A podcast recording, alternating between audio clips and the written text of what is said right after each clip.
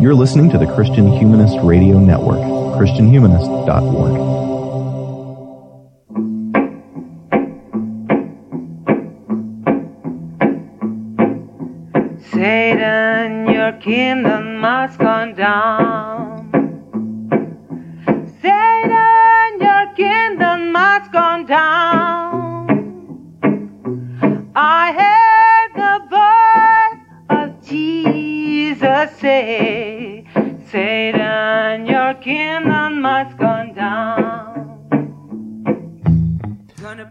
everybody. How you doing? This is Danny Anderson. Thanking you for listening to another episode of the Sectarian Review podcast. And uh, and speaking of Satan, uh, we got C. Derick Varn back on the show today. Hi. How you doing, Derick?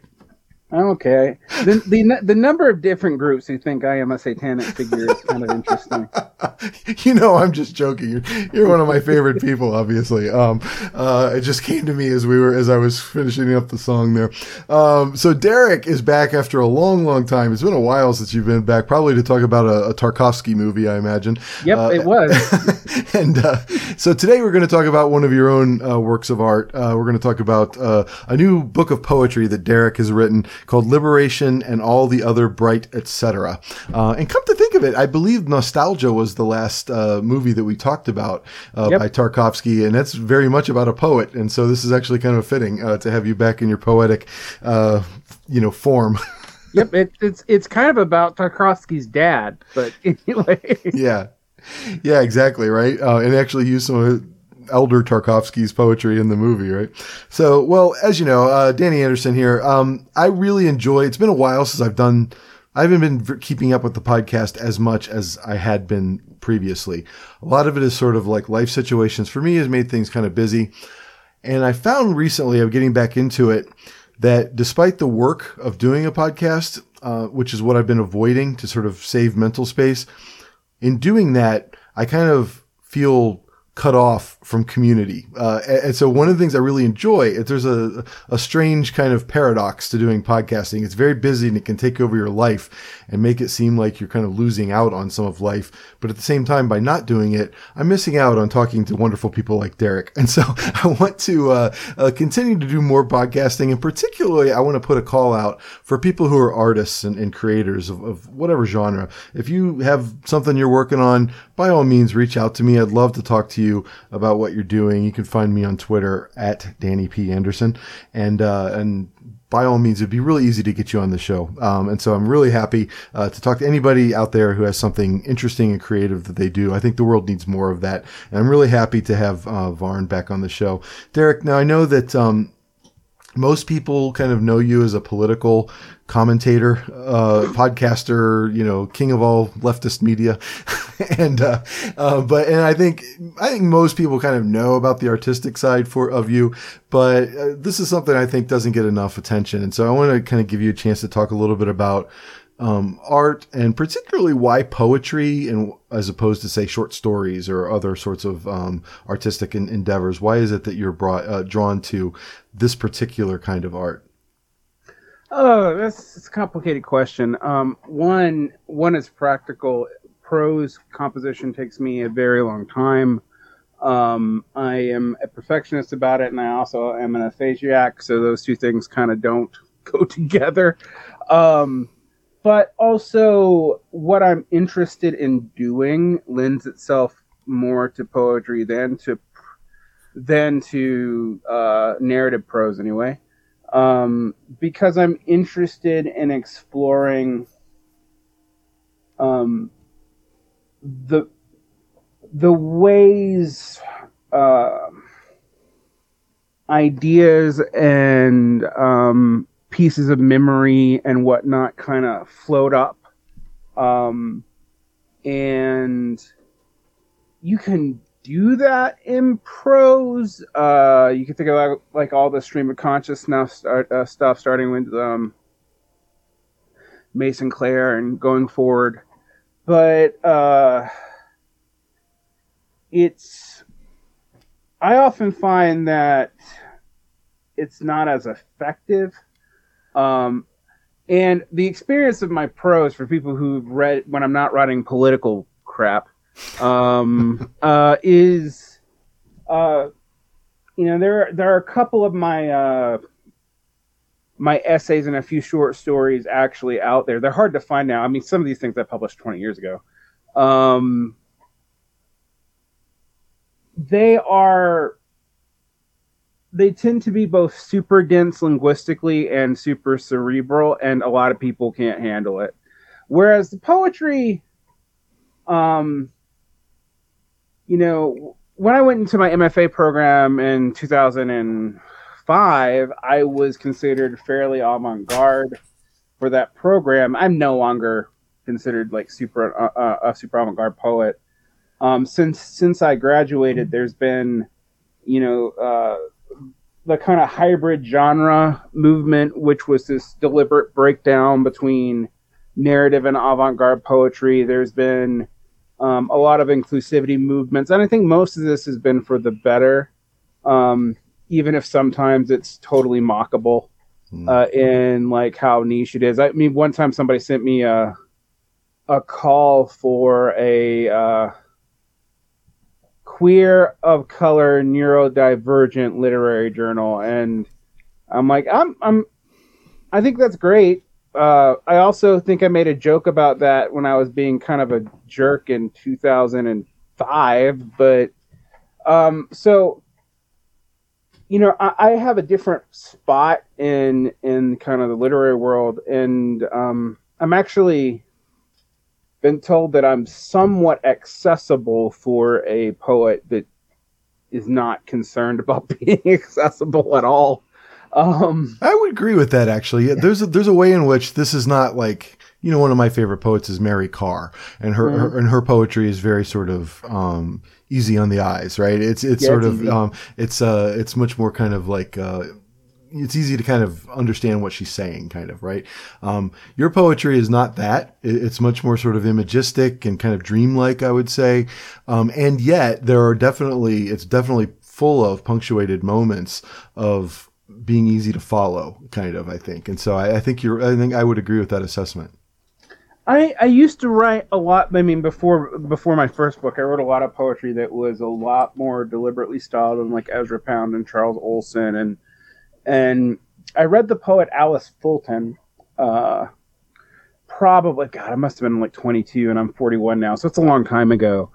But she took a lighter hand with all that. Now, I don't have her sense of humor, and in fact, one of the complaints from people that know me is that my sense of humor and my poetry is there, but if you don't know me, you will not see it. Um, and they're always like, "Well, why don't you write more funny stuff?" And I'm like, "Because uh, I don't know, it doesn't really work for me."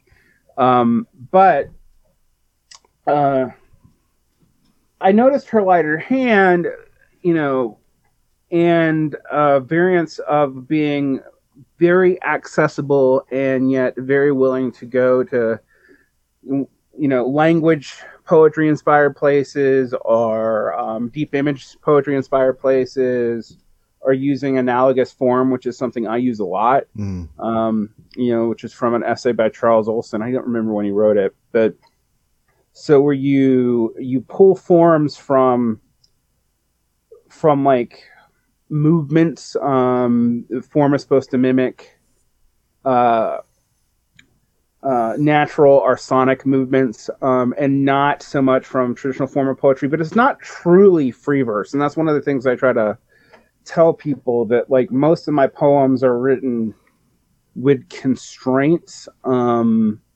that are not necessarily obvious Mm. and a lot of the times my editors don't pick them up so like um so so there's that uh, so the poetry for me is related a lot to the way i experience the world um i haven't talked about this publicly but in the last couple years i've been diagnosed with what everybody in my life would tell you was obvious if you knew me that i have pretty severe uh, post-traumatic stress disorder Mm. and a lot of what I do with poetry is mimicking um, fractal memory recurrence and, and stuff like that. You know what people kind of call triggering, Mm. um, but not just in the like anxiety or our our fight or flight way, but also just the way in which sometimes the associations that one has are not always particularly stuck in time. And that's another thing I found unable to communicate easily in prose.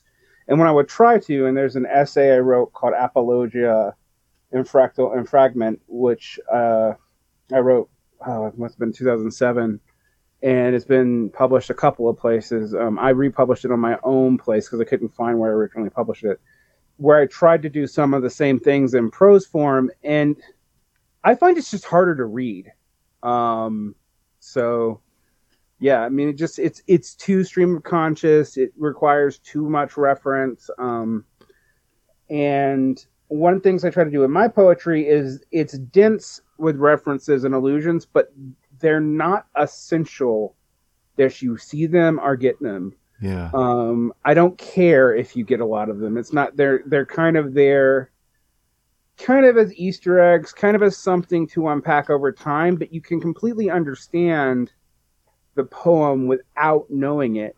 Um, and I've always been frustrated with poets that are too elusive. I always think of like, I was listening to listen to this podcast called the History uh, uh, History and Literature. It's a great podcast. I um, I actually patronize it at a fairly high level, um, and um, they were talking about Nonnus. Now, I don't know if you know Nonnus. Um, no. Nonnus is a fifth, sixth century Latin poet stuck between pagans and Christians. And one of the complaints that people have about Nonnus, um, and both his paraphrase of the Gospel of John and his Dion- Dionysiaca, which is one of, if you thought Dionysus was unpleasant and Bacchus, if you read this, it's like, oh, Dionysus is a jerk but and it, and it's like five times longer than than the Iliad and the Odyssey. It's a huge thing. Um, but the reason why people hate it, who study it, and it is hated um, by a lot of people, is not even its moral qualms, but the the fact that like you pretty much have to know the entire corpus of classical mythology and literature, half of which is lost to us. Sure. So, you know, yeah. I, and I have Google, right? So I, I, actually, one of the things I enjoy about reading your poetry is sort of, I, I, enjoy kind of, there's a word I've never heard before. Let me look that up and see where, where it takes me. I, that's kind of, I, the, you talked about like fractal images and I really do kind of experience your poetry in that way. There, and me, to me, they're little doorways into almost like a dreamscape, right? And then, and I have to kind of relearn reality a little bit to, uh, to understand the dreamscape. Um, and that actually leads me to a question that came to me was you while you were talking about the subconscious and, and that sort of thing in poetry. Um, there are people who would find a contradiction between being a Marxist and being into Freud, right? And, and being um, uh, and, and, being into in, psycho- in psychology, right? And I feel like I, I don't hear you talk too much about psychology in your political writing, but I do feel like poetry is a place where you maybe use the psychological as a yeah. Uh, yeah. So why don't you talk a little bit about that? Um. So I pull a lot from psychology. I'd actually say Freud's not the place to go for what I'm doing. Um, I pour pull a lot from modern consciousness research and then some classical phenomenology, um, which you know I think is sort of the thick description to the more abstract description of say neuroscience. Mm-hmm. Um, and I pull a lot of stuff from um, uh, there's a lot of dream imagery and a lot of there's a lot of thought put into the way dream memory and uh, imagistic associations interplay with each other and the way dreams often contain parts of memories, but memories are also reconstructed every time we pull them up. And um, there's a there's a deliberate metatextualness where like I am throwing so much at the reader um, with these images that they have to sort of try to experience them as they as they bubble up. Um, now, as far as like its relationship to my political stuff, it's actually interesting because one of my main criticisms of Marxism as a tradition, like the entire tradition, as it Marx assumes uh, a lot of the human subjectivity uh, based off of kind of Hegelian assumptions. Mm-hmm. Um, he talks about aggregates, he talks about collectives, and and they're not really the same thing in him. Um, uh, a collective is more conscious. It's more now. That's not the word he uses even in German, but uh, like the thing, uh, the the the thing for itself versus the thing as itself is a distinction that is taken from German idealism into Marxism. Um, but what I push on a lot is uh, there's an unclear understanding of the relationship to the subject and its relationship to, to its material conditions. And what is clear for to me, anyway, if you read Marx's early writings, is uh, he thinks that there is such a thing as species being, so there is a human nature. Mm. Um, but the human nature is always modified by its immediate social context and even changed by it, which I think is true, actually. I mean, I agree with Marx with this. But I, I think that because of various fads uh, of in science at different time, Marxism has been itself predominant, particularly in academia, but also just socially um, these other theories of mind kind of become the default for what they assume that species being is. And sometimes it's Freudianism. Um, you think about the Frankfurt School and the Freud Marx synthesis. Sometimes it's Lacanianism. I don't even understand that enough to tell you how that works. Um, I, have spent years trying to get get on how they square that circle. Sometimes it's structural linguistics actually substituting for a theory of mind, um, particularly if you hear about structural Marxism. Uh, and sometimes it's like very vulgar materialism or very vulgar class reductionism, which is not something, and I mean that differently from the way it's commonly used now. Um, I mean the, the idea that you can predict someone's mental state based off their class background or class position currently. And Marx actually clearly doesn't think that. Um, uh, he only thinks that's true in aggregates and not in individuals. And so I've been trying for years to figure out what's the theory of mind that explains the difference between aggregate and individual. Um, now, I don't write about that much when it comes to politics because it's an arcane topic. Um, uh, it's important. It's actually very important, but um, it's not one that I think if you start if you start your podcast off and you want to start talking about American geopolitics and you start with, well, uh, these these uh, theorists that you're operating with have a 19th century theory of mind that is under people just gonna like.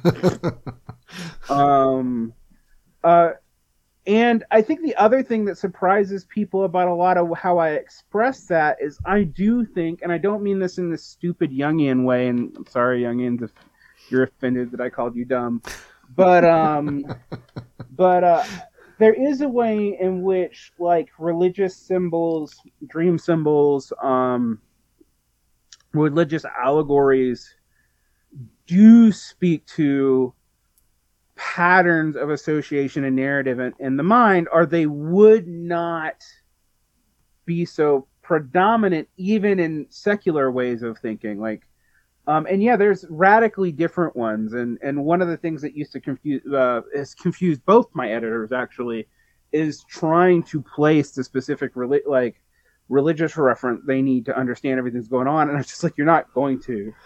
Um, right, you talk about Buddha, and then the first poem is sort of a quote from Jesus, right? yeah, there's a lot of that. Um, and so, yeah, they're, they're, yeah, they're, you're going to have a, a, confusing journey if you do that, right? Yeah. yeah, there's a there's a there's a there's there's stuff in here from a bunch of different religions right. actually, and um, and that imagery, and some of it's not. Also, some of it's I'm kind of mean about, like the poem um, uh, "Words of My Perfect Teachers." You actually have to know like a specific uh, book written by a specific Nyingma Buddhist sect right. to to know what I'm referring to. Um, and there's there's a lot of uh, mixture of Jewish and Christian references that are often actually in dialogue with each other. This one has a lot more um, uh, Buddhist uh, stuff in it than the Apocalyptic book thematically, and that's that is deliberate, and, and part of it's related to the difference in topic. Yeah, and you can hear Derick talk about that previous book of po- poetry, Apocalyptics, in a previous episode of this. Just go down the feed. You'll find it a few years years ago. Yeah, you'll find it a while ago. Yeah. Yeah. Um, Um, no, I think it's interesting. And by the way, I am actually increasingly interested in Jung, uh, not necessarily as a, a person who wants to be a Jungian, but um, I actually think um, I, I, I'm finding I'm finding his influence in certain areas of the culture could be kind of interesting and understandably alluring. I would say, um, and so uh, I actually I would love to learn more about Jung from you at some point down the road, not today, uh, but yeah. Um, I've read a lot. When I was a teenager, I was really into Jung. Jung was actually my, because I, you know, you're presented like, okay, I'm, I come back to the states. I'm in the South, and I'm presented with these very facile notions of psychology. Because you got to remember, in public school, I. I I took a public school psychology class. It was taught by like a social studies teacher Right. who probably had one class in psychology once right. and um, and so I'm kind of presented like four paradigms of psychology at this time, and I think it would have been humanistic, uh, um, neurological, which was just they were just getting those scans enough to actually say something concrete about that. And this has been in the mid 90s. I mean, some of that science goes back to the 70s, but it wasn't properly understood. And then, like the we got taught the Freudian traditions, plural, um, not the American Freudians nor the Lacanian French weirdness, but kind of the classical um, uh, Freudians, and then Adler. Hmm. Um, and Jung was part of that. And I remember thinking, well, Freud is clearly making some weird universalizations about sexual hangups that I don't see a lot of evidence for, despite citations and myth um, that he's making to justify this. Um, uh, but but this writing of Jung, and you know, you also it's, every English teacher on the planet probably teaches Joseph Campbell, which is another Jung. So I got I, I started reading a lot of that, um, and it's initially very convincing. I, I kind of think it has a pernicious effect on the culture because I think I think it's a it's a comparative mythology rooted in trying to like it's post hoc, like the conclusions are already there, Hmm. and then there's all the weird readings of heterodox Christian groups. You know, we would maybe consider Gnostic in the broadest sense. So that term is over overused. Um, that so you know, of course, you know, if you're a if you're a um a, a religious minority kind of hanging out in, in Baptist country, um, this is appealing to you. So the one of the things I did was to go to the library and read like as much of the collected Jung as I could, and I was like in tenth grade, so there's no way in hell I understood it. But um, it was interesting. Um, but the, I, I have lear- yearned, learned from reading Jungians is you can turn it into almost anything. You read Campbell, read Jordan Peterson, read um, some of the mythologists, and then I, I, I started reading uh, um, Umberto Eco and um, people interested in medieval semiotics, and I was like, oh, yeah, uh, Jung's just wrong. like, like, Yeah. uh, but it does have a massive influence on uh, pop, pop culture um, and ideas around the way. Uh, we talk about reoccurring symbols, the way we assume that those symbols have some kind of um, meaning. We kind of ignore the weirder stuff like racial memory uh, and stuff like that. That's in it's in Jung. Yeah. Um, so, so yeah, I, I, I'm fascinated with that. But Yeah. I read a lot of it in high school, and then, you know, I, I was I was you know I was a, a precocious reader and and kind of poor, so I was stuck to what was in the library, and uh, I got bored with reading Anne Rice over and over and over again. so um, I started reading all this like scholarly stuff and uh, You know, I, I started reading Nietzsche really, really too young. God, I think I read Nietzsche in tenth grade, which, which which is a bad thing. People should not do that. Um, people, uh, friends don't let friends read uh, borderline insane philologists that young. Understood.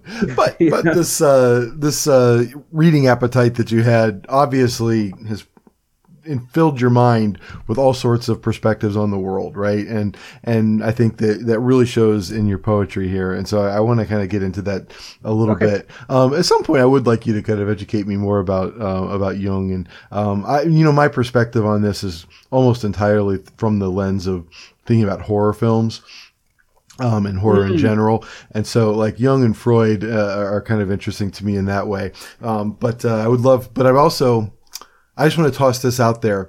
And, I, I'm not the first person to say this.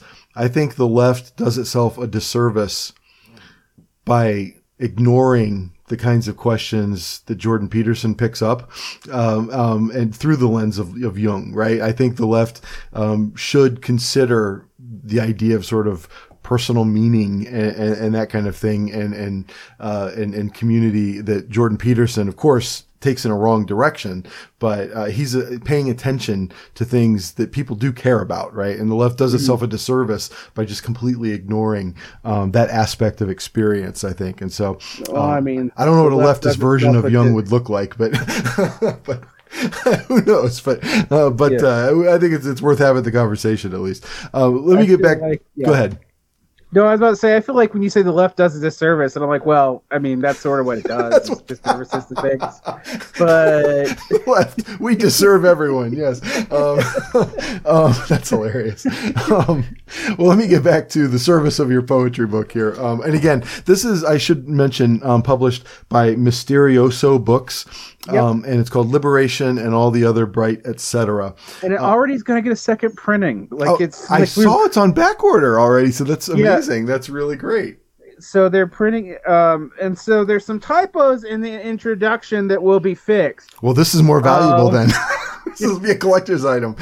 um, but yeah, I was actually. I mean, it wasn't a super big run, but um, I was like, wow, we sold out in like a month. yeah.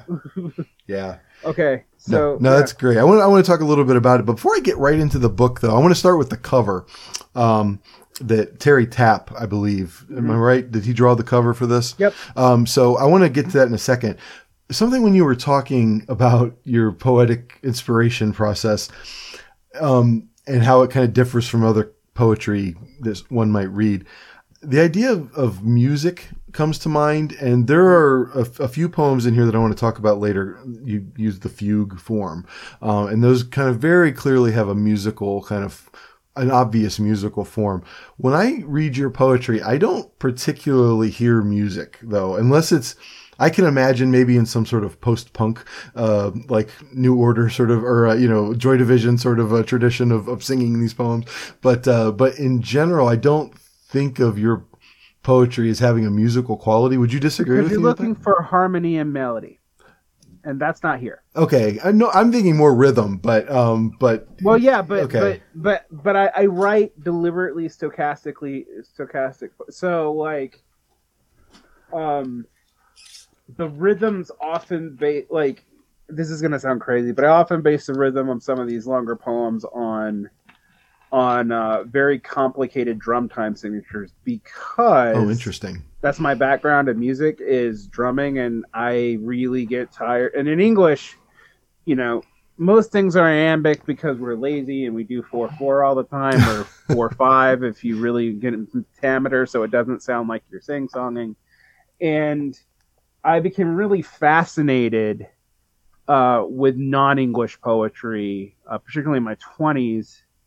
um, and I got I got really into translating German and Spanish poetry, and I started reading a lot of, you know, you start off with the obvious stuff because it's easy to read all the Japanese poems, but then I started getting really into um, Korean poetry when I lived there, and things that don't use the same metric scales.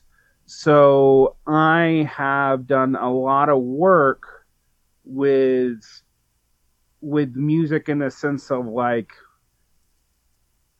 I think if you I say I'm always telling people think Shostakovich or um, or Stravinsky or something like that, and pull out all the all the harmonies and melodies and what you got. That's what I'm trying to work with, Oh, and then I do a lot with the fugue form or that or that split form, and that that is I mean literally based off Bach, but like um, that form it's not a form invented by me, but it's one that I've spent a lot of time with now, um, and uh, it's it's different. uh, And and the first in the book Apocalyptus, there's a lot of poems that are that are um in that are written uh, and complicate and complicated spacing, um, where the spacing does go in and out of fugue and rhythm, um, uh, and um, in this book I didn't do that as much,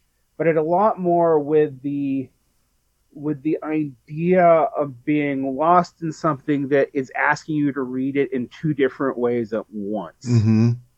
Um, so, um, the poems are written where they they are supposed to make some sense, reading it uh, column by column, are reading it straight across. Mhm. And the straight across is the obvious reading, and then the column by column is a more impressionistic reading. And it is supposed to induce, you know, kind of a. It is supposed to induce a fugue. Mhm. Um, and uh, I literally listened to a lot of Bach when I wrote those. I'm not even joking about that. So Mm. um, I have this real penchant for for uh, for for Bach, um, Yeah. uh, which is um, strange because I actually don't listen. I don't usually base a lot of my stuff on Western music, but Yeah.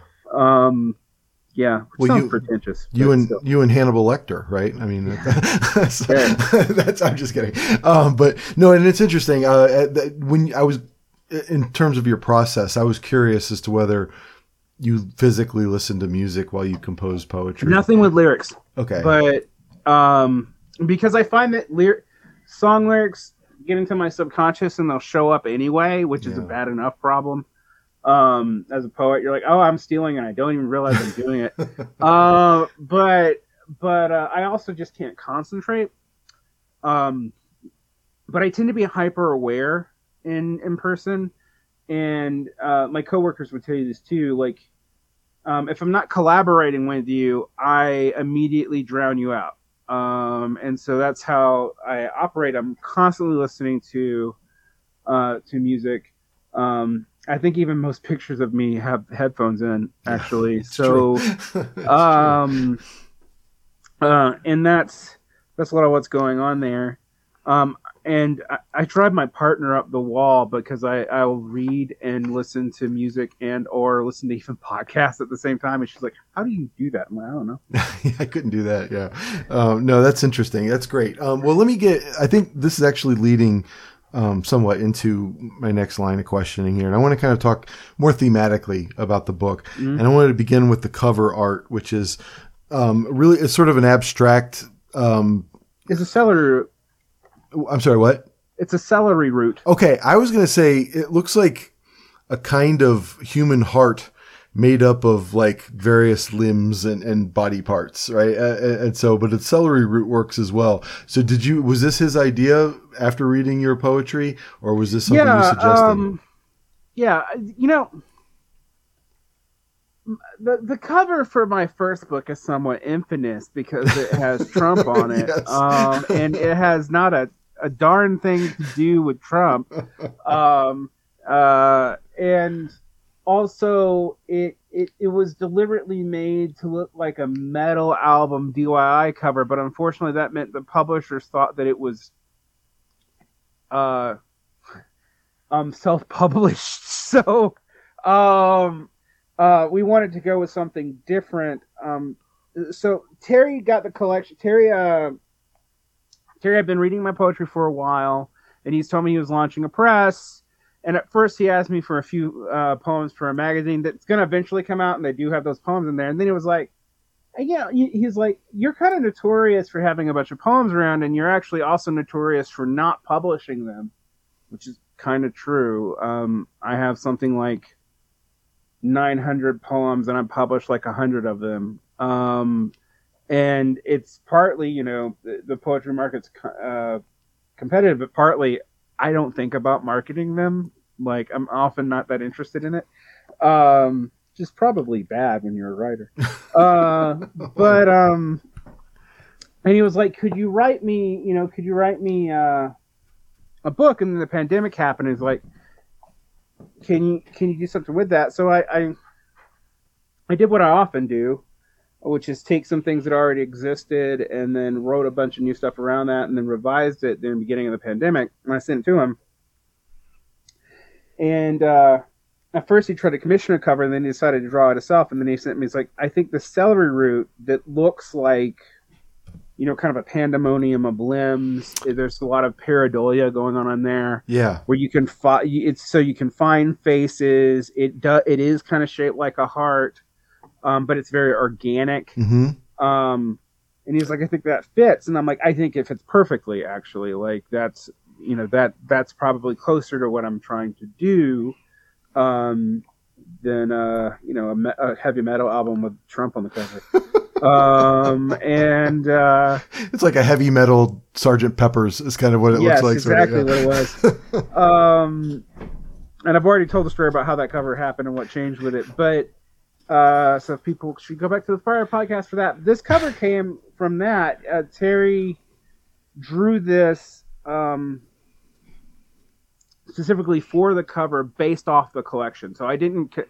Unlike the last time, I didn't go out trying to find an artist and something that fit thematically. You know, Terry Terry is a, a printmaker and a sculptor, and um, and he uh, he also clearly he draws, and um, he decided to make the cover himself based on some of the imagery in the book, um, and I thought it was pretty perfect um, for what the book was about. Yeah, and that's I, there's a little interview that he does. I assume it's Yeah. him. Actually, it just says Mysterioso, and so I It's assume him. I assume it's him. Um, with you uh, in the beginning about certain thematic things that come up about being Southern and being kind of international in your experience, um, but also the idea of sort of liberation. And you talk a little bit about the kind of fragile state of uh, autonomy, right? Uh, and, and how it's kind of always connected to interdependence. Um, and, and I feel like that's a really interesting um, note that this picture really hits really well. And so I wonder if you could just talk a little bit thematically about the collection in that way. Yeah. Um, so I was musing a lot about a couple of things when I was writing this, and something that's that I've obsessed with probably for 20 years is in in in culture. I hesitate to say just Western culture because I've actually encountered this in Korea too, although in the opposite direction. There's often a focus on collect on collectiveness versus individuality, and Americans are toxically individual and blah blah blah blah blah. And frankly, I've always thought this was a bunch of bull.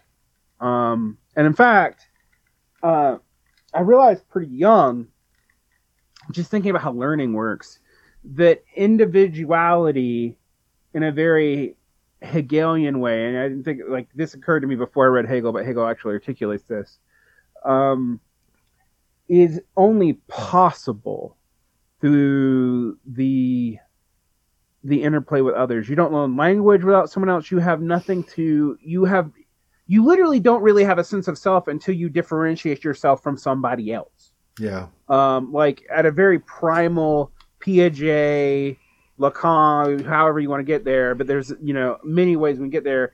Um, self differentiation is dependent on sociality, Yeah. and so Can I just interrupt before you get to the end? So that is also Matthew Arnold, by the way. Um, if you ever read The Buried Life, that's exactly what that's about. But uh, but but go ahead. Um, yeah, yeah. So you keep on telling me I accidentally make Matthew Arnold points, even down to the way I use. I'm, I'm doing everything I can to, to like subtly and get, get him into the collective subconscious of society again. But go ahead. trying to resurrect good old Matty Arnold. Yep. Um, but uh, so I, I think about that a lot. But I also think, I, you know, this book more than others. I mean, no one, the funny thing is everybody keeps wanting to talk about how I'm a political poet, and I'm always like, Mm. good luck with that. Yeah, I don't see that's yeah as the primary I mean, it's, it's it's like my poems might have political implications, but like, like, uh, particularly when I write about and and some other works where I've written more about like the opioid epidemic and what happened in the South, but but this work in particular, I'm like, liberation here it's it's putting this idea of political liberation and this idea of self liberation into tension with each other because um, the the the question of interdependence and how you define yourself and what your freedom i- is is is well how how is that relationship to others always kind of tying you back into something? And what would it mean to be free without that and pretty much nothing like I don't, I don't think that word has any meaning without that that that kind of flip side implied in it um, that you have autonomy, but there's something pulling against your autonomy other than just coercion. hmm Um, and it's not something that you can just, you know, cut out or ignore. Um, and it's also the reason why freedom as a concept and liberation as a concept for a lot of people is terrifying.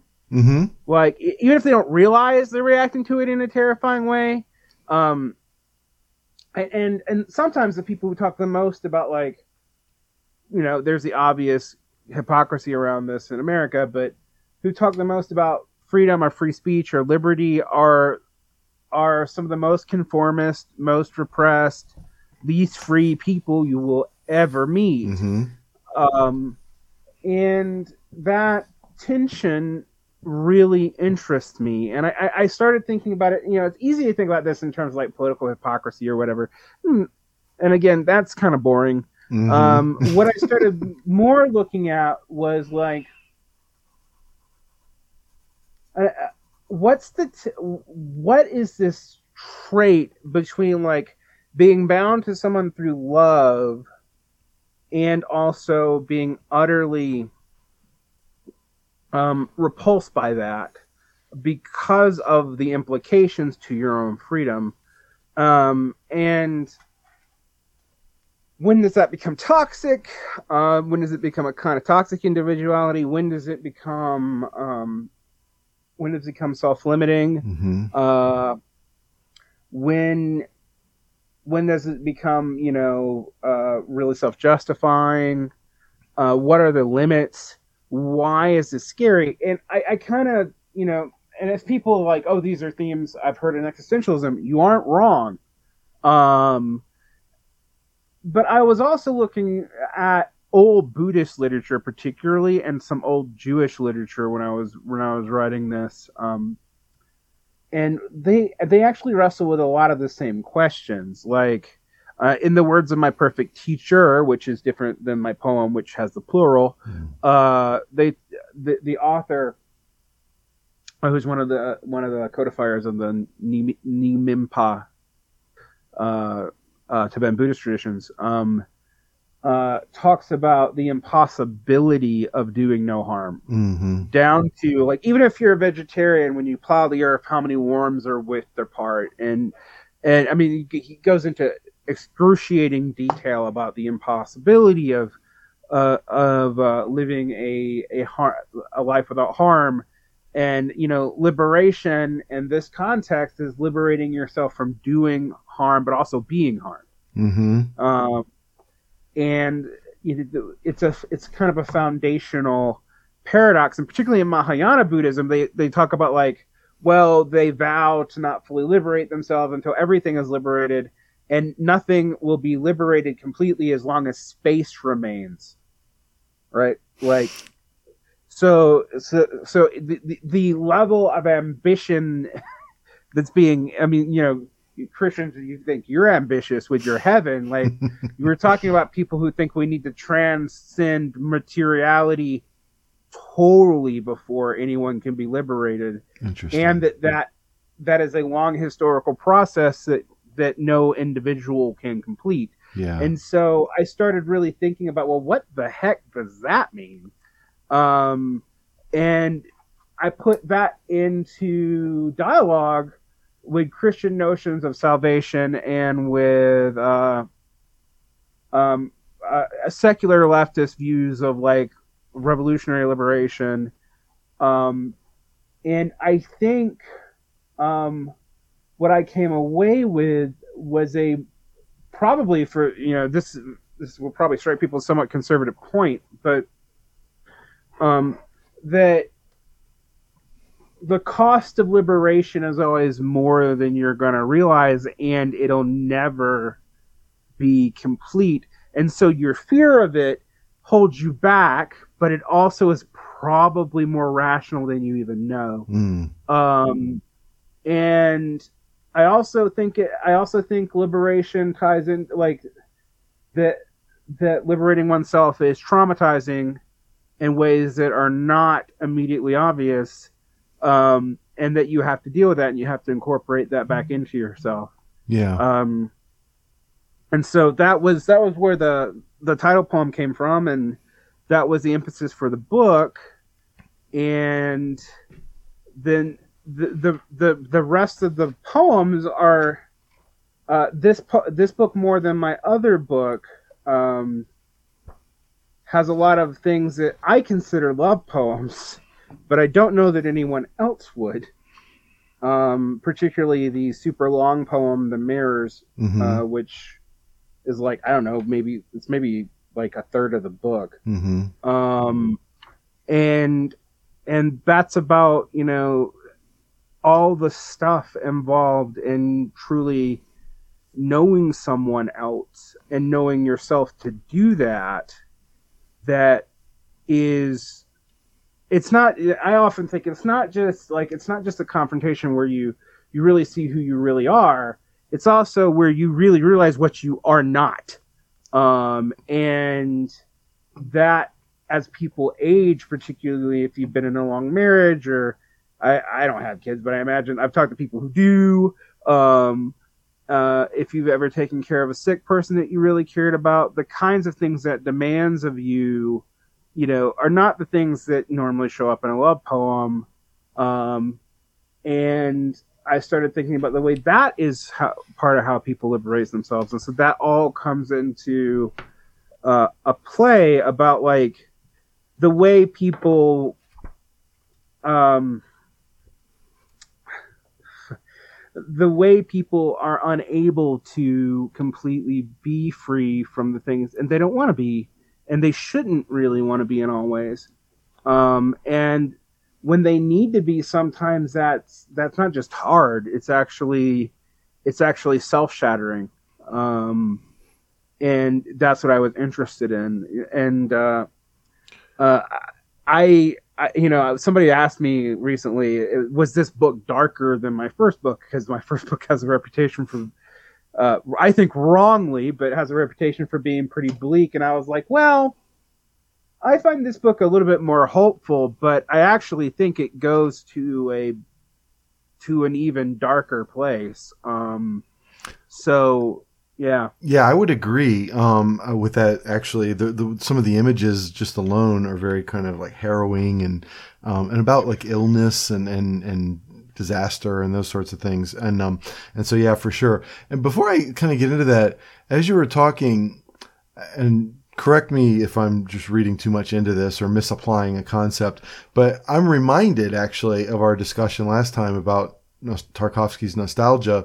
We had an extended conversation about that one plus one equals one uh, that's written on the wall uh, behind the one character, and, and I, I kind of feel like you're going for something like that uh, with this whole idea of interdependence. Um, Yeah, I am, and it's actually my best friend Sean Van Tyne sent me while I was in the middle of drafting this. Actually, she uh, um, she told me to rewatch Nostalgia, and then she sent me the English translation of Arseny Tarkovsky's poems, and and she was like, "You don't write like this, but you're actually concerned with many of the same things," and and uh, she was kind of right. And it's funny because it was like one of those times where I wish I could have said I was influenced by that when I wrote this book, but I didn't get that book until like a year and a half ago. so, and I wrote this book the first three months. Well, some of these poems are up to four years old, but uh, I wrote, I, I composed the book and rewrote everything uh, between March and July of the pandemic in 2020. Okay. Wow. That's interesting. So- yeah. So it was, at, I, I, it was commissioned right, but like literally the month before the pandemic hit. Yeah. This is where you bring Jung into things, though, right? Um, I'm just, I'm just kidding. Um, so- Sneak that in there. I see what you're trying to do. I'm not going to do it. I like Um, the better Matthew Arnold. Um, um, no, no, and I think that that's great. And honestly, and the uh, can I begin with the fugue? There's I, 3 prominent, like obvious, like fugue formed uh, poems in here. The first one is called "Fugue" in green and brown, and uh, it's on 50 if you're looking for it, and uh, on, on your book. And so, uh, and it really does. You have like basically three poems at once that you're kind of dealing with. You have one plus one that together equal a different one, right? Uh, and so, um, and I think in some ways that actually works as a metaphor for that that form as you employ it here. Um, and for me, I don't normally read these out loud for that reason because I'm like, I would really need Yeah. three people on stage to read them three different ways simultaneously. and, and we don't have to read it this one out loud. We could we could save that for something else. But I just want to talk about the way that there's you dedicate quite a bit of space in this book to that form, which is unusual. And and I think that it go, goes into this idea of like voices in concert, trying to find their individual identity together, right? In, in a mm-hmm. kind of communal activity, a ritualistic communal activity in this case, right? I'm going to be pretentious and mention that Bakhtin was something I read in college, and this is actually something I've been aiming for for a while. Okay. Um, With uh, heteroglossia? Are you going to talk about heteroglossia heteroglossia? and polyglossia, and yeah, like I love Um. I went to English um, grad school, remember? yeah, so so did I. Um, so that's when I read Bakhtin. Um, but uh, uh, but I when I when I wrote these, yeah, they're meant to. They're you're supposed to feel uncomfortable and even how to read it. Um, and the other thing I did, and this may not be immediately obvious, but one way gives you a narrative Hmm. in a uh, particularly in the Mississippi poem. Um, I think it's called "When I Went to New Orleans, I Died There." Yeah. Is that Uh, is that autobiographical? Yes, that's true.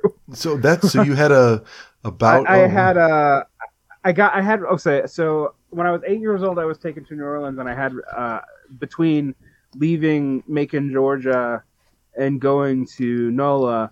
Uh, I went from having what my parents thought was a cold to having rheumatic fever. Mm. um, and um, I was hospitalized upon arriving, and, uh, and this was during a Super Bowl. It's like an '88, um, so everything was pretty much shut down. Um, and they they uh, they gave me a drug to uh, to deal with the rheumatic fever, and it worked.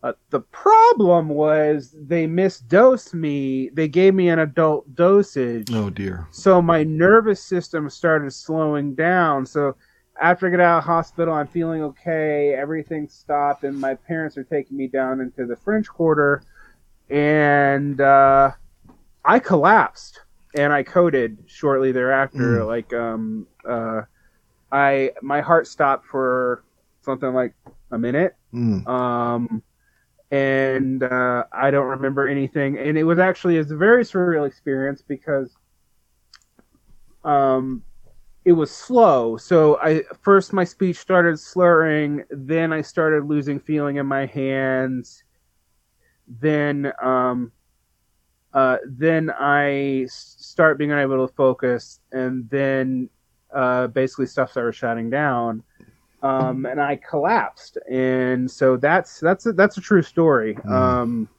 n- you know, not every story in here is true, but that one definitely is. And it's But I interrupted. what- that's the narrative part of it, right? And there are yeah, that's other the narrative part of it, and then and then the the impressions are actually read like yeah, you can get impressions either way, but the impressions are actually meant to be read um, straight down the two columns. Mhm. um, and you won't get narrative from that, but you'll get a clearer sense of what is of what is being felt, and so that that form is is uh, that tension is deliberately there, and and I, it's kind of it's kind of a mean trick to pull you to think that the narrative reading's the most correct one, but they're actually both equally correct.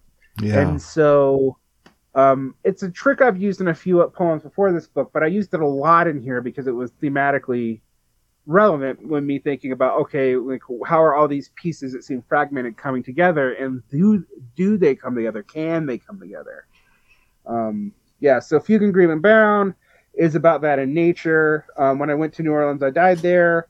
Uh, uh, is about that um, in in a childhood experience and then uh, Mountain Spirits is about that in a cross cultural experience. hmm So, um, because it's it's about it's it's about uh, uh, shamanistic traditions that one encounters as a foreigner when like hanging out in Korea and not understanding any of the context for what you're seeing, hearing, or even participating in. hmm So, um, and that poem's probably the hardest to understand because it has the most like reference to uh, very specific places in South Korea. Yeah, yeah. So, right. so Right, which I'm So, I'm yeah. perfectly okay with, right? It's sort of like I said, when you're entering a, like I said, I, I really, to go back to our initial discussion about dreams and, and I'll bring Freud back. One of the reasons Lionel Trilling loved Freud back in that day was his method and his practice of interpreting dreams kind of mimics the way we engage with literature, which is in some ways an expression of a of a social subconscious, right? And, and so, um, and so, yeah, that, I, I totally uh, don't need to know all the details about Korea to appreciate the poem, right?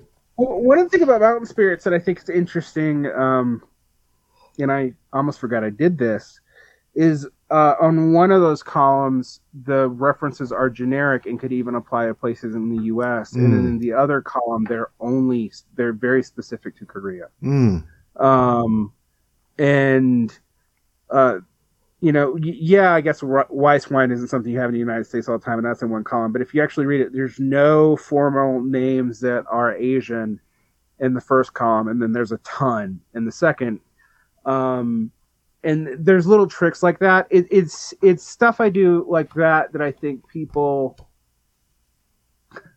Uh, when I when I talk about how I pull from forms, like the, a lot of this stuff is a lot more intentional than it seems, Mhm. um, and it's it's supposed to.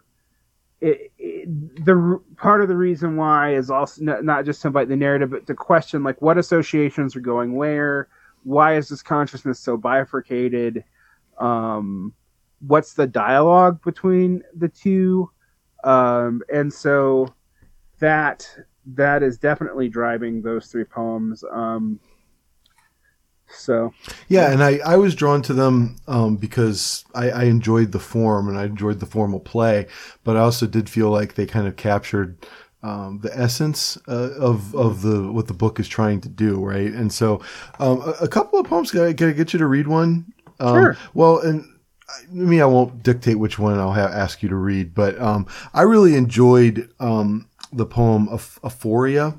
Um, it's on 84. Um, uh, the I I don't know if I, I what I'm getting in my experience of reading it. I don't know if I'm dissecting it correctly to you know guess your mindset as you were writing it and your intention. But there's this sort of like um, posture we take towards the world about sort of having doubts and and and and oh, I don't understand that you know it's sort of like the sort of like um, hermeneutics of suspicion you might call it that we bring to everything that I think can be a little bit uh, destructive at times and I kind of that's that's what I felt when I read that poem. I don't know if that's what you were going for, but and or I don't know if that's a poem you'd like to read, but that is a poem. Sure, I can read it. Yeah, okay, thank you. So, Aphoria.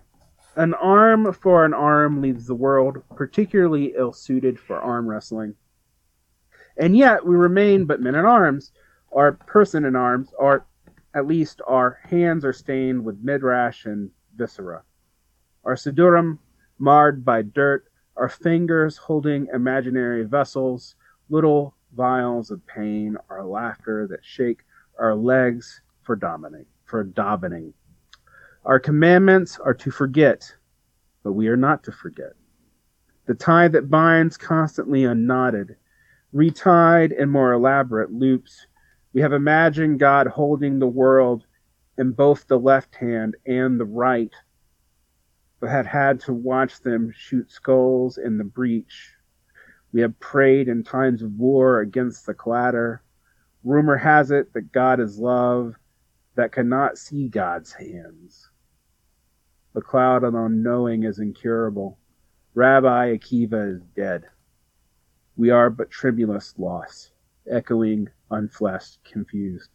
I kind of think this poem's mean in so much that I start off making you think it's a joke poem, and I, then I was like, gonna say that is sort of like chest. yeah, it was- that is the humor. I the humor is obvious in that one, but but go ahead. Yeah, Um, but it starts humorous, but then like you know the the punchline is not funny. The No. punchline is like no, the the punchline is like no, I'm punching you in the face right now. But the joke was actually to disarm you for what I was going to hit you with later.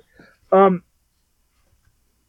this poem is particularly Jewish. hmm Um, uh,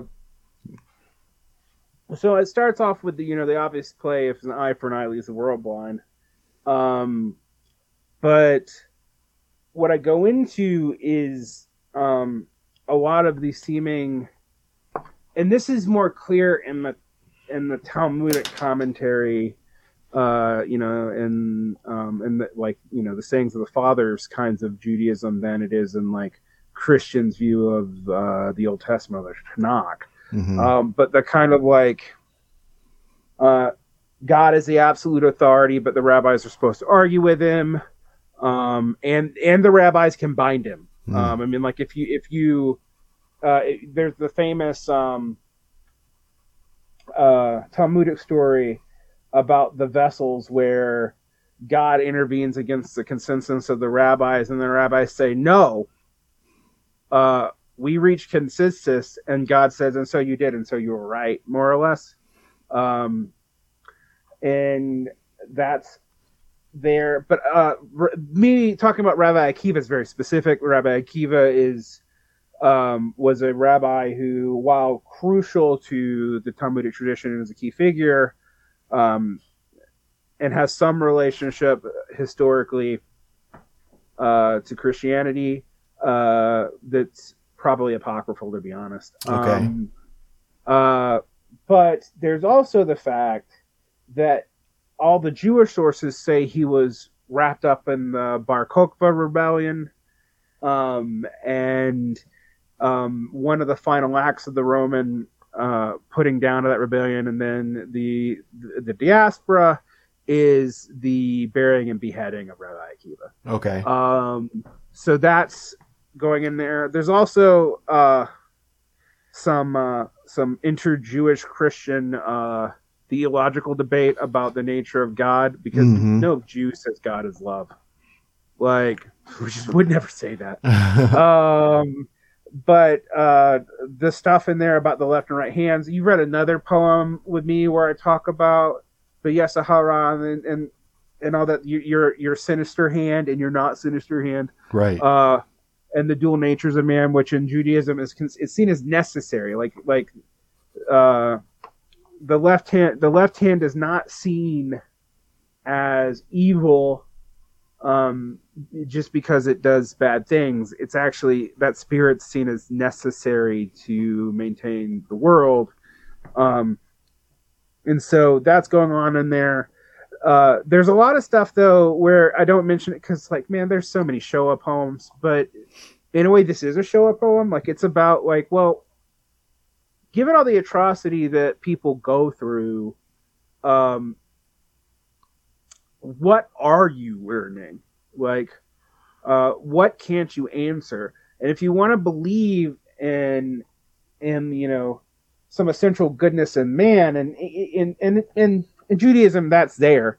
Uh, you have to reconcile that with all the violence, and I think in Judaism, the, the general consensus is, and I don't mean this. I mean, I know this is a, a predominantly Christian podcast, and I don't mean to like really antagonize your Christian uh, audience, but uh, uh, we think theodicy is largely a cop out. Hmm. Like you can't like like it's particularly the ones where it's like, oh well, Satan did it, and we're always like, well, who created Satan? Yeah. Like, and he's omnipotent, so he knew, like, so you know, like, and, and that's that's uh, kind of um, kind of the the the the the kind of theological debate, and it's one that's it's pretty prominent in Judaism. It's not just like Jews versus Christians, also Jews versus themselves, because um, this this question comes up in Job. It's definitely throughout the Talmud. It comes up in the Midrash. Like, how do you relate to this all powerful God, who we're also supposed to think at some level is at some form and way benevolent, and yet everything is His, and we live and we live in this world. And I mean, and you know, uh, there is a Jewish theodicy. It's largely Kab- Kabbalistic, and don't ask me to explain it to you because I don't totally get it. yeah. Um, uh, but it is it is kind of this notion of the of the brokenness and withdrawal of God from creation, um, and having to pull God back in, as opposed to say original sin. I, I, interestingly enough, I think actually Eastern uh, Eastern Christians and Orthodox Christians uh, tend to have a similar view about the fallen nature of man, but no, no no notion of original sin in the way that you have in the Western Christian tradition, both in Catholicism and Protestantism. Yeah. Um, It's interesting. And this sort of uh, dualistic nature of God that you're talking about, you're referencing here, I mean, it kind of relates to what you were talking about at the beginning with the kind of impossibility of doing no harm, right? It's sort of just baked into the nature of reality. right. You know, and it's it's uh, and I start with the kind of absurd pun and joke in the beginning, but the, it's it, it is actually to get you like, well, why would that have ever been the case? hmm like um the, the, this you know the quote problem and evil unquote is i think a much harder question um, even for people who don't believe in an all good all in a to- in a totally omnibenevolent god um and uh i don't you know i think it- i think it is enough for i don't think it's anything anyone can answer Mhm. like um and I I don't just mean that religiously. I also don't think secular people can really totally deal with this. Like, uh, and that's that's something that I, I really think a lot about. Um, is um, you know, for all the obnoxiousness that we can often as, ascribe to religion, I have found that secular ethics, particularly rule-based secular ethics like deontology or um, or utilitarianism, uh, are not just unsatisfying, um, and you know, not they're also they also almost regardless of which one you pick, you get into these aporias anyway. Mhm. So whether so if you want to take God out of that poem and talk about it just as like you know what what you think the good is, you know, is it utility or whatever? I think most of these rules eventually do get to an reductio ad absurdum if you view them as rules. So, um, I think a lot about how like why someone like uh, David Benatar, the antinatalist utilitarian, who argues that basically we should stop life altogether because pain is worse than pleasure, and life inevitably involves more pain than pleasure. Therefore, there should be no life. Um, I mean, which is a, a, a particularly bleak reductio ad absurdum. I actually do think is is a consistent uh, reading of what utilitarian would lead you to if you have to like form a calculus where pleasure is good, pain is bad, figure it out. Well, like pain wins, right. and so. Uh, so uh, to me, that's discrediting of utilitarianism in a kind of primal way. But it's, you know, and similarly, the obvious ones are deontology. Like how many things that you can turn into universal rules that immediately fall apart if you try to apply them at all. Like right. you know, lying. Well, Uh, Yeah, and for me, I mean, you know, personally speaking, the sort of paradoxes that life creates. I mean, that's sort of the essence of God and religion for me, right? It, it isn't that they're problems to be accepted or rejected. Those problems are the source of the engagement with the divine. Um, and and that, that's kind of how I have come to terms with my faith. And, and I think it's um, ironic. You're talking about this, and I'm immediately thinking of Kafka, who you use in a uh, another poem. You actually use a, uh, uh, a quote from from one of my favorite little aphorisms. His leopards Yeah, in the an temple. entire aphorism. Yeah, yeah, I, I love his. I love his little one sentence aphorisms. It's leopards in the temple, and the the poem I want to uh, is called. I'm, I'm sure I'm going to mispronounce it. Hapax legomenon.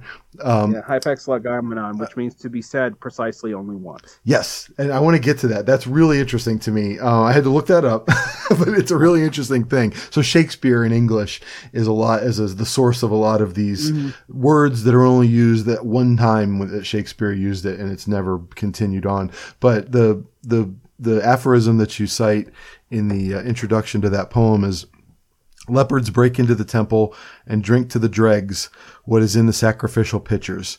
This is repeated over and over again.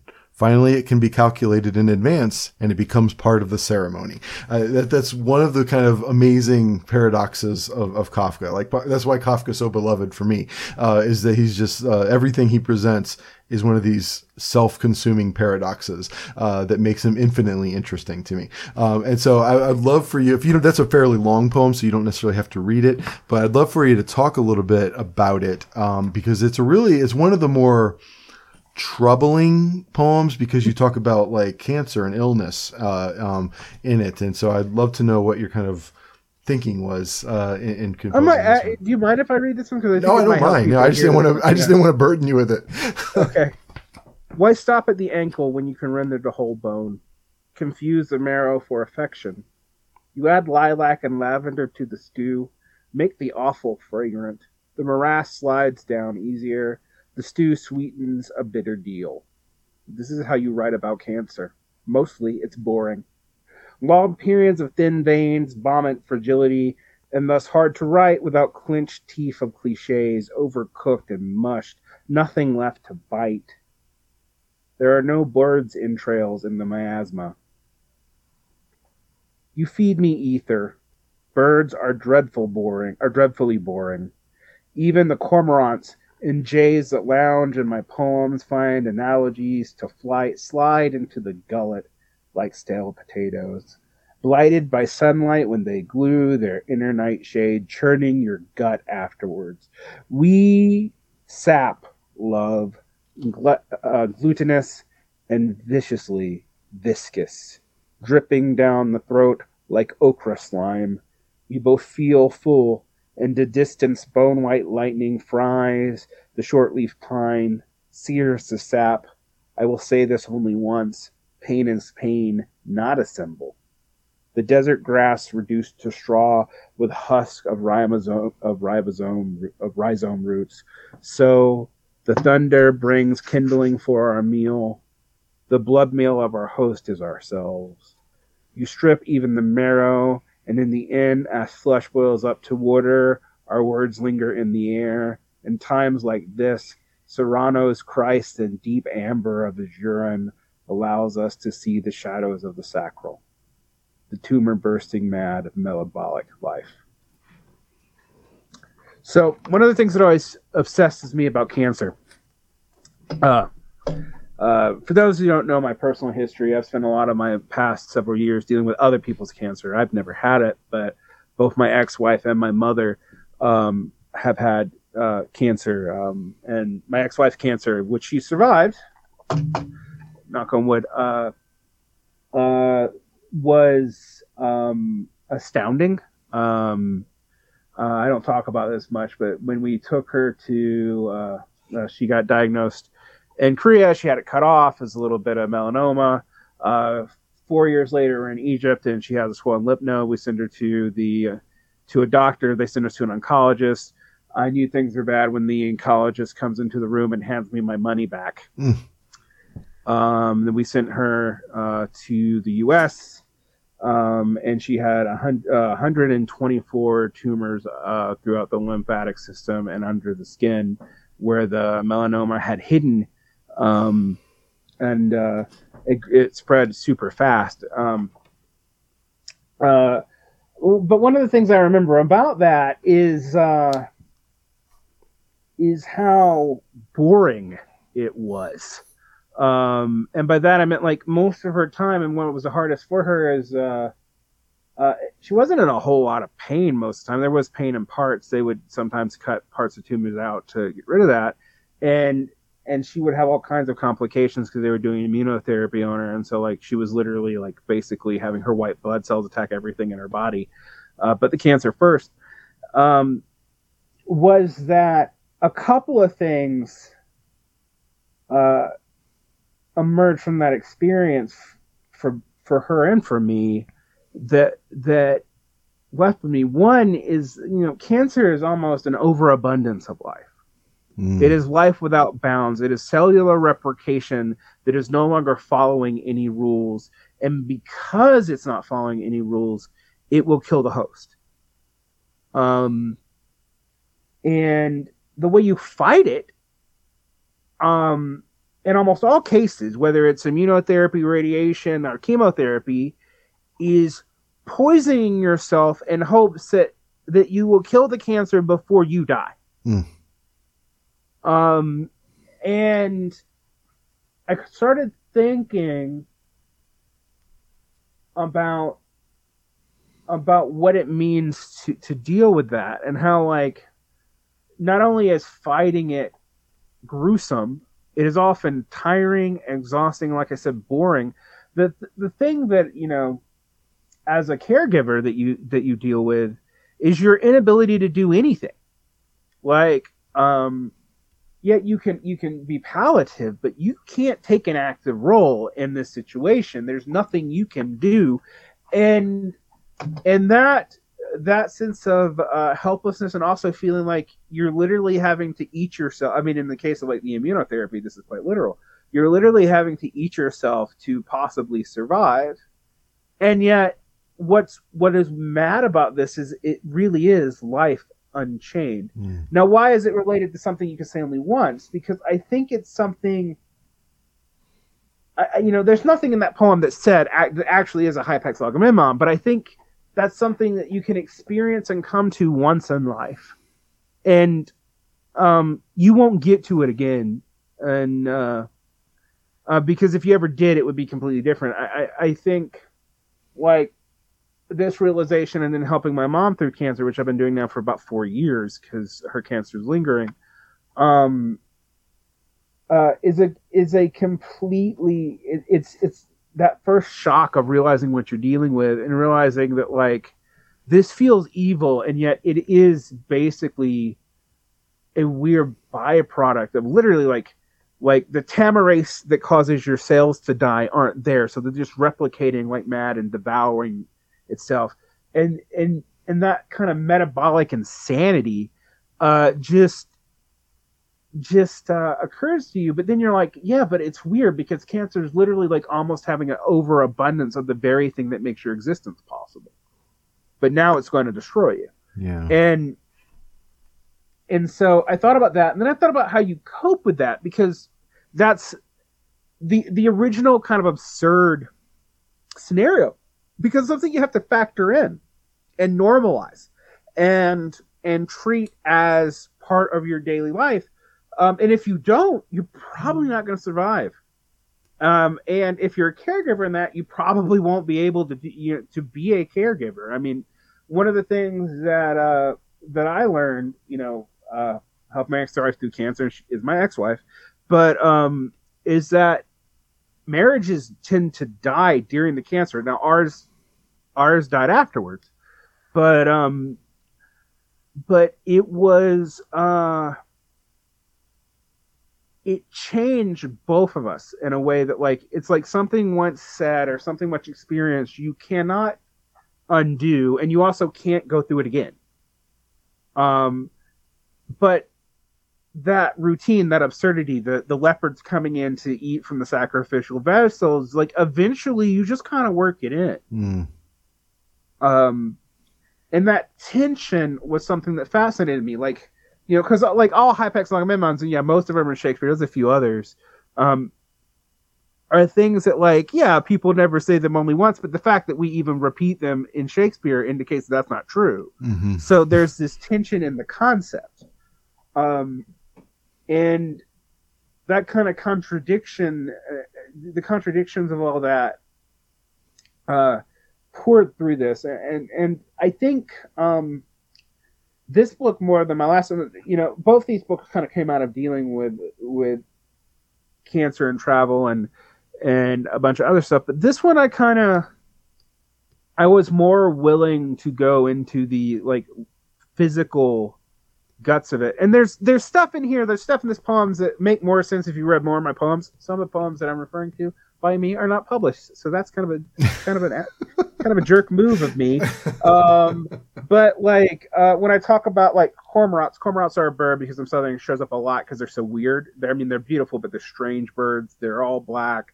They, you know, they don't really look like normal fowl because they're kind of, um, uh, and and so there's there's a constant like I, a lot of my poetry deals with uh, my feelings about birds and like poems do it all the time. But I'm not I'm not actually that interested in birds flying. I'm more interested in how weird they are on the ground. Mm. Um, and uh, and another thing is, well, I'm fascinated with birds. People might not know this about me. I have a phobia of them. Hmm. Um, so I'm a birder, but I'm also terrified of up close encounters of birds. Um, and so like so this is like a personal in joke that I always throw into my poetry that like you know I, I'm fascinated with birds, but birds are overused in poetry, and like my fascinated one is weird because they actually freak me out. I think they're little creepy dinosaurs with soulless eyes, and they want to eat me. Um, and the only reason they can't is I'm too big.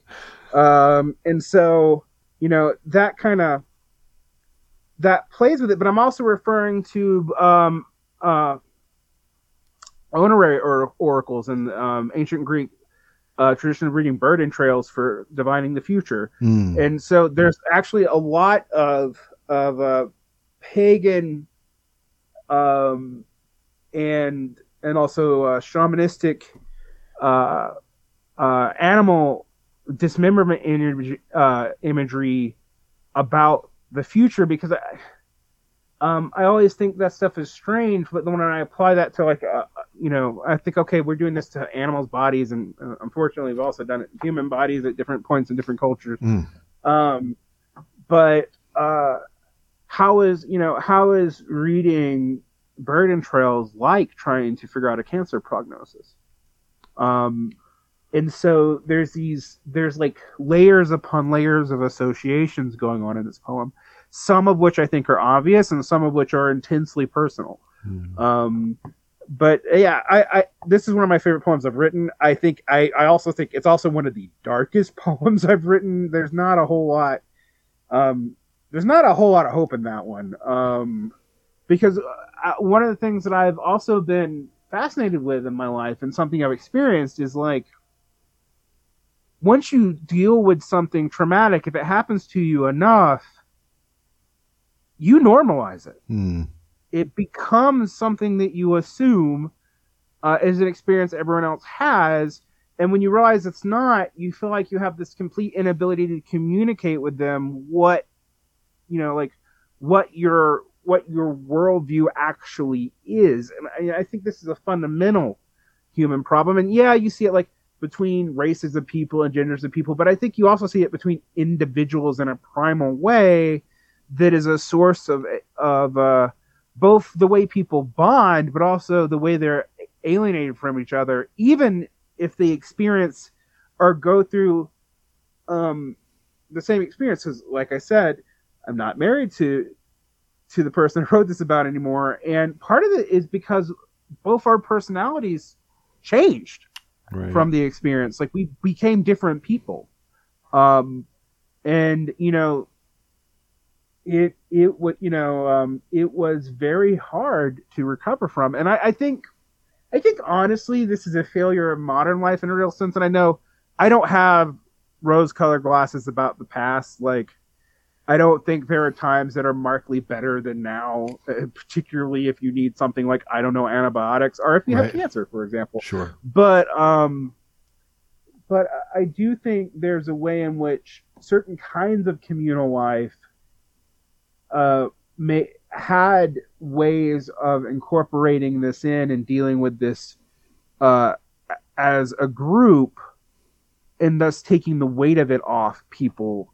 Whereas I think now we deal with it kind of in isolated nuclear families at best, or if in, as individuals at worst, and the weight of it's all on you. Yeah. Um, and that the routinization. So there's also like Hmm. that that Kafka invocation, you know, is, is is depressing as I'm kind of making it. I also think it's a sign of hope Mhm. because communally you do normalize it, you do figure out a way to incorporate it in. Um, but I don't know that you always do as individuals. So yeah, there's there's a whole lot going on in that poem. Yeah, what you just Um, said actually reminds me of that um, Ari Aster movie, um, Midsommar, um, where the I don't know if you've ever seen that. Um, yeah, I've seen Midsommar. the the the weeping scene uh, when the group like collectively weeps with her and sort of bears that burden with her is that's one of the unsettling things about that movie is the horror is actually kind of comforting right? There's actually something beautiful in the horrific society that they, that's one of the Right, I uncanny mean- things about that movie right? Well, I mean that, that that that movie is about a society that is based on uh, b- both seeking out and also ritually reinforcing trauma bonding. Yeah And actually, that movie was very much on my mind when I wrote this book. Um, Holy cow. So, so, so, weird Um, okay um, because I, I was thinking about about that. I mean, uh, trauma trauma bonding actually comes up a lot indirectly in this collection, hmm and and by that I mean like the way people. If you go through something horrible enough with somebody, you will be close to them, even if you hate them, hmm um, in a way that you never will be. But I don't know that that trauma bond is healthy.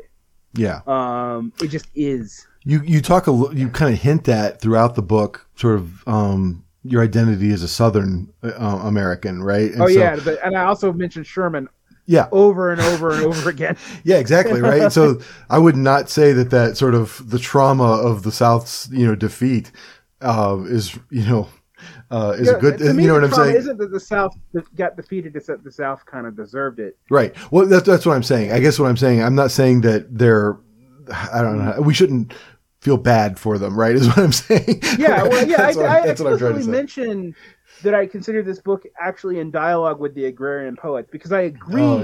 Yeah. with the agrarian poets that the South was the only part of the United States as a region that has loss and reinforced loss as part of its basic psychology. It is a culture of defeat, to use the word of the of the historian Wolfgang Schivelbusch.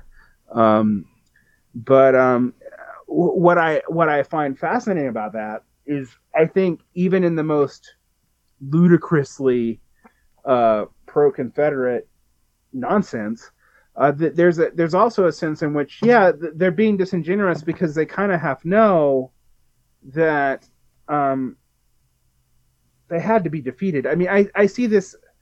I see this particularly in Faulkner, like Faulkner's Oh, yeah. total ambiguity about this Absolutely. about this um and i see it in my own attitudes about about the south. Because on one hand i think like the southern planter class should have been erased from the planet. In fact we didn't go far enough. On another hand i objectively know that sherman is one of the first people to violate the geneva convention even if i think he was just.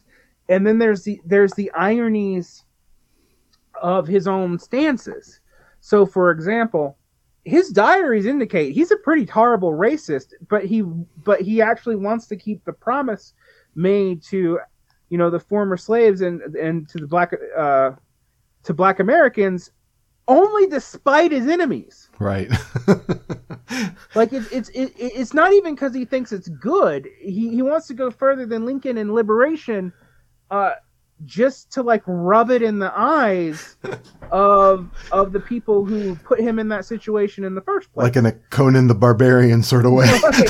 yeah. like you know and he's very different than grant or lincoln in that way you know um uh and when i was a kid you know even as a person i'm not from the same background like yeah my, my family was uh is from is from the south but we're like french bulgarian jews and scotch irish people like the scotch irish part i can kind of see but like my family by and large were not slaveholders they fought on both sides um, members of my family I've learned fought on both sides of both you know both the Revolutionary and the Mhm. War of 1812 and the and the Civil War. Mm.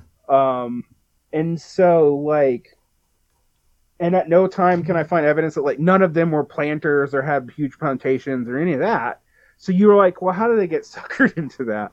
Um, and so that that runs through this a lot. I, I think about because sometimes I think, yeah, the U.S. would be would, would be better if like it internalized some of its losses a little more. Um, but then I also think about, yeah, but in the South, it's it's like inculcated a kind of schizophrenia. Mhm. Um, to to use a metaphor, I probably shouldn't use uh, mental health terms that way, but I mean, it is sort of like uh, the paradox of people who think they're diehard American patriots, but are literally waving the banner of a of an insurrectionary army against the very union that they're supposedly really invested in now. And frankly, they're only invested in because the northern military deliberately put military bases down in there so that they would incorporate the South into the uh, the Southern men into the army, uh, both to pacify them, but also in case of another insurrection, they'd be already down there. Um, Yeah. It's literally the same. It's the same method that. Uh, if you know about the wa- the role of the Scottish in the British military and in British military enforcement, it's actually the exact like the the the Northern generals were basing it off that. So Hmm. So you encourage them to enter the military with a sense of civic duty, but also like the bases are down there in case you get any uppity ideas after after you know uh, failed reconstruction. Oh, Um, that's interesting. Gosh. and so, uh, you know, have you ever wondered why all the bases are and stuff? But anyway, um, they're, they're there for a reason. Yeah. Um, the and so that leads to kind of paradoxical culture that I think we see more and more, and and one that has spread to way beyond the South. Like like one of the things that I point out, like I I, I live in Utah now, and I've lived in the Rust Belt, and frankly, at times I when after the deconfederation of the flag in 2000 in Georgia, I actually was more likely to see a Confederate flag in Pennsylvania. I live in Pennsylvania and I see them everywhere. Yes. right than I was in Georgia, yeah. and I was like, um, this is beyond paradoxical. Like, Yeah. These people would, I mean, 150 years ago would have been like, you know, taken out and beaten Right. in the street for, for, you know, flashing one of those, right? Yeah. Um, Yeah. And, and honestly, my family from West Virginia, they crack me up too because like that state only exists as a, because it seceded from that, from the Confederacy. And Right. so for them It- to, it- yeah, it's like, yeah. and yet there, it's the more. It's the more Confederate sympathetic state now Yeah. than its Virginia counterpart. I mean, that those kind of historical ironies just uh, we have debates here in Utah about like Dixie, which is this area in the south of Utah that has this weird fetish about being associated with the South. Hmm. Um, and uh, uh, and I'm like, why?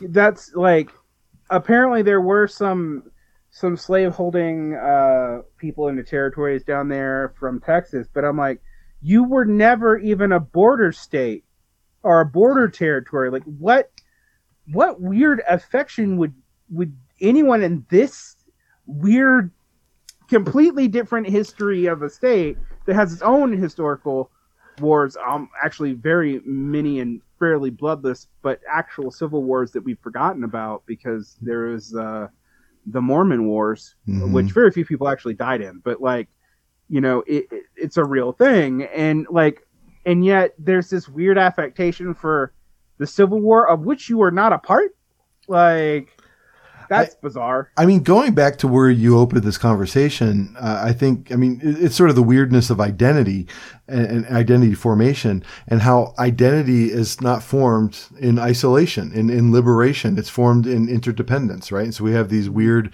shifting political alliances over the years that completely create illogical outcomes in terms of of, of identity formation. And and I think that um, yeah, it's this conversation has been kind of wide ranging, but it all seems to be circling around that kind of uh, that idea.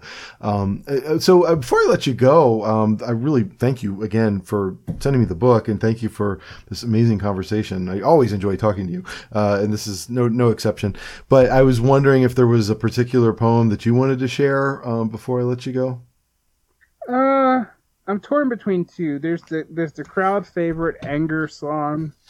Um, I think it's a crowd favorite because it's the one that's obviously political. Well, it But sounds think- like a, it sounds like any one of your Facebook posts. I can see it almost as like one of your Twitter threads, just transposed. But go ahead, you can read it if you want. But no, but I think I want to do te- uh, teachings on severance because this is more about what the book is about. okay, Um, and it's more of uh, aligned to the other imagery, and so people can get a kind of feel for how bloody this collection of poetry kind of is. uh, teachings on severance. One should have no love of pain, yet wrecked tissue rendered from use has its pristine shock. Freshly open, the joint of a javelina, splayed cartilage, perfect symmetry, slick white green, curvature like the arc of the sky. I understand the woman, tear soaked, watching the frontal suture, fibers replacing with calcium rich bone, calming herself with sacral breathing, steady hands stitching, stitching each fleshy seam. We know corpses have their use. No necessary cruelty, no tramadol to seize sleep from the immaculate triggering. I would let her use my femur as a horn to guide ghosts and turkey vultures to dinner. When the floods rise, I hope whatever's left on land can use the cap of my skull for a cup, solace to be of use, like a steer skull home to a hive of honeybees. I love that one. Um, yeah. I I think the only thing I would explain is the imagery there in the middle is watching. Uh, I'm thinking of when you have to do brain surgery on a child. Mm. uh, you have to um, stitch, you have to re-seize part of the skull, and you have to on anybody, but you really have to on children because it's got to heal. And um, I'm imagining, you know, part of that is imagining. I don't go into who the her is, but I'm imagining like someone who's in nursing training, having, or you know, who's got having to sit through that surgery and like live with what they're watching and, and like it's a good thing what's happening like you know like it's enabling life but it's so clearly traumatic Yeah. like um yeah and then i you know I, I i like i like where weird things bees live in I i'm always obsessed with like these ancient you read ancient writings they talk about finding honey in like bizarre places and these weird medieval meat eating bees and stuff like that so it's just- just uh those kinds of that imagery is kind of throughout the book.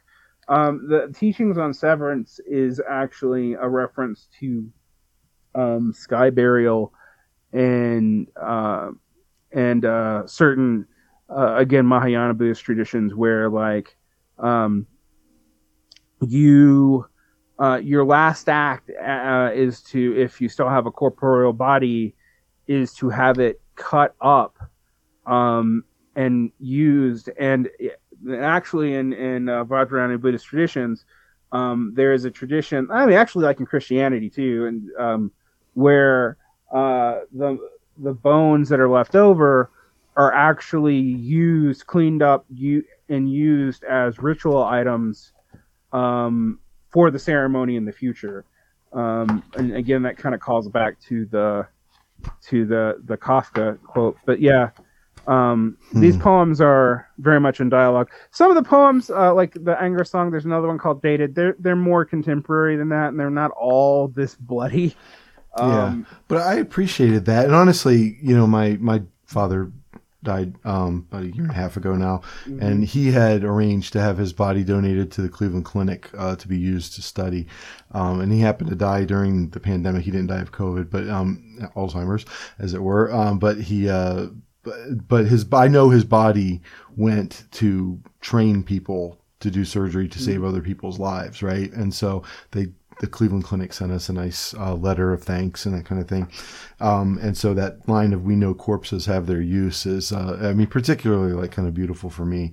And so, um, yeah, no, and and it it is that kind of, I mean, it's a gritty, ugly reality of life that is also paradoxically beautiful and life sustaining, right? And I think that's one of the things that uh, you kind of hit on. And incidentally, I just love the line. I would let her use my femur as a horn to guide ghosts and turkey vultures to dinner. I just think that's what it's a great line. Um, it's very, very cool. Um, well, Derick Varn, I will put a link. Uh, I know it's on uh, back order. There's a second edition of this coming out, uh, flying off the presses, uh, everybody. And so I will put a link to this uh, to where you can find this book at Mysterioso uh, Books.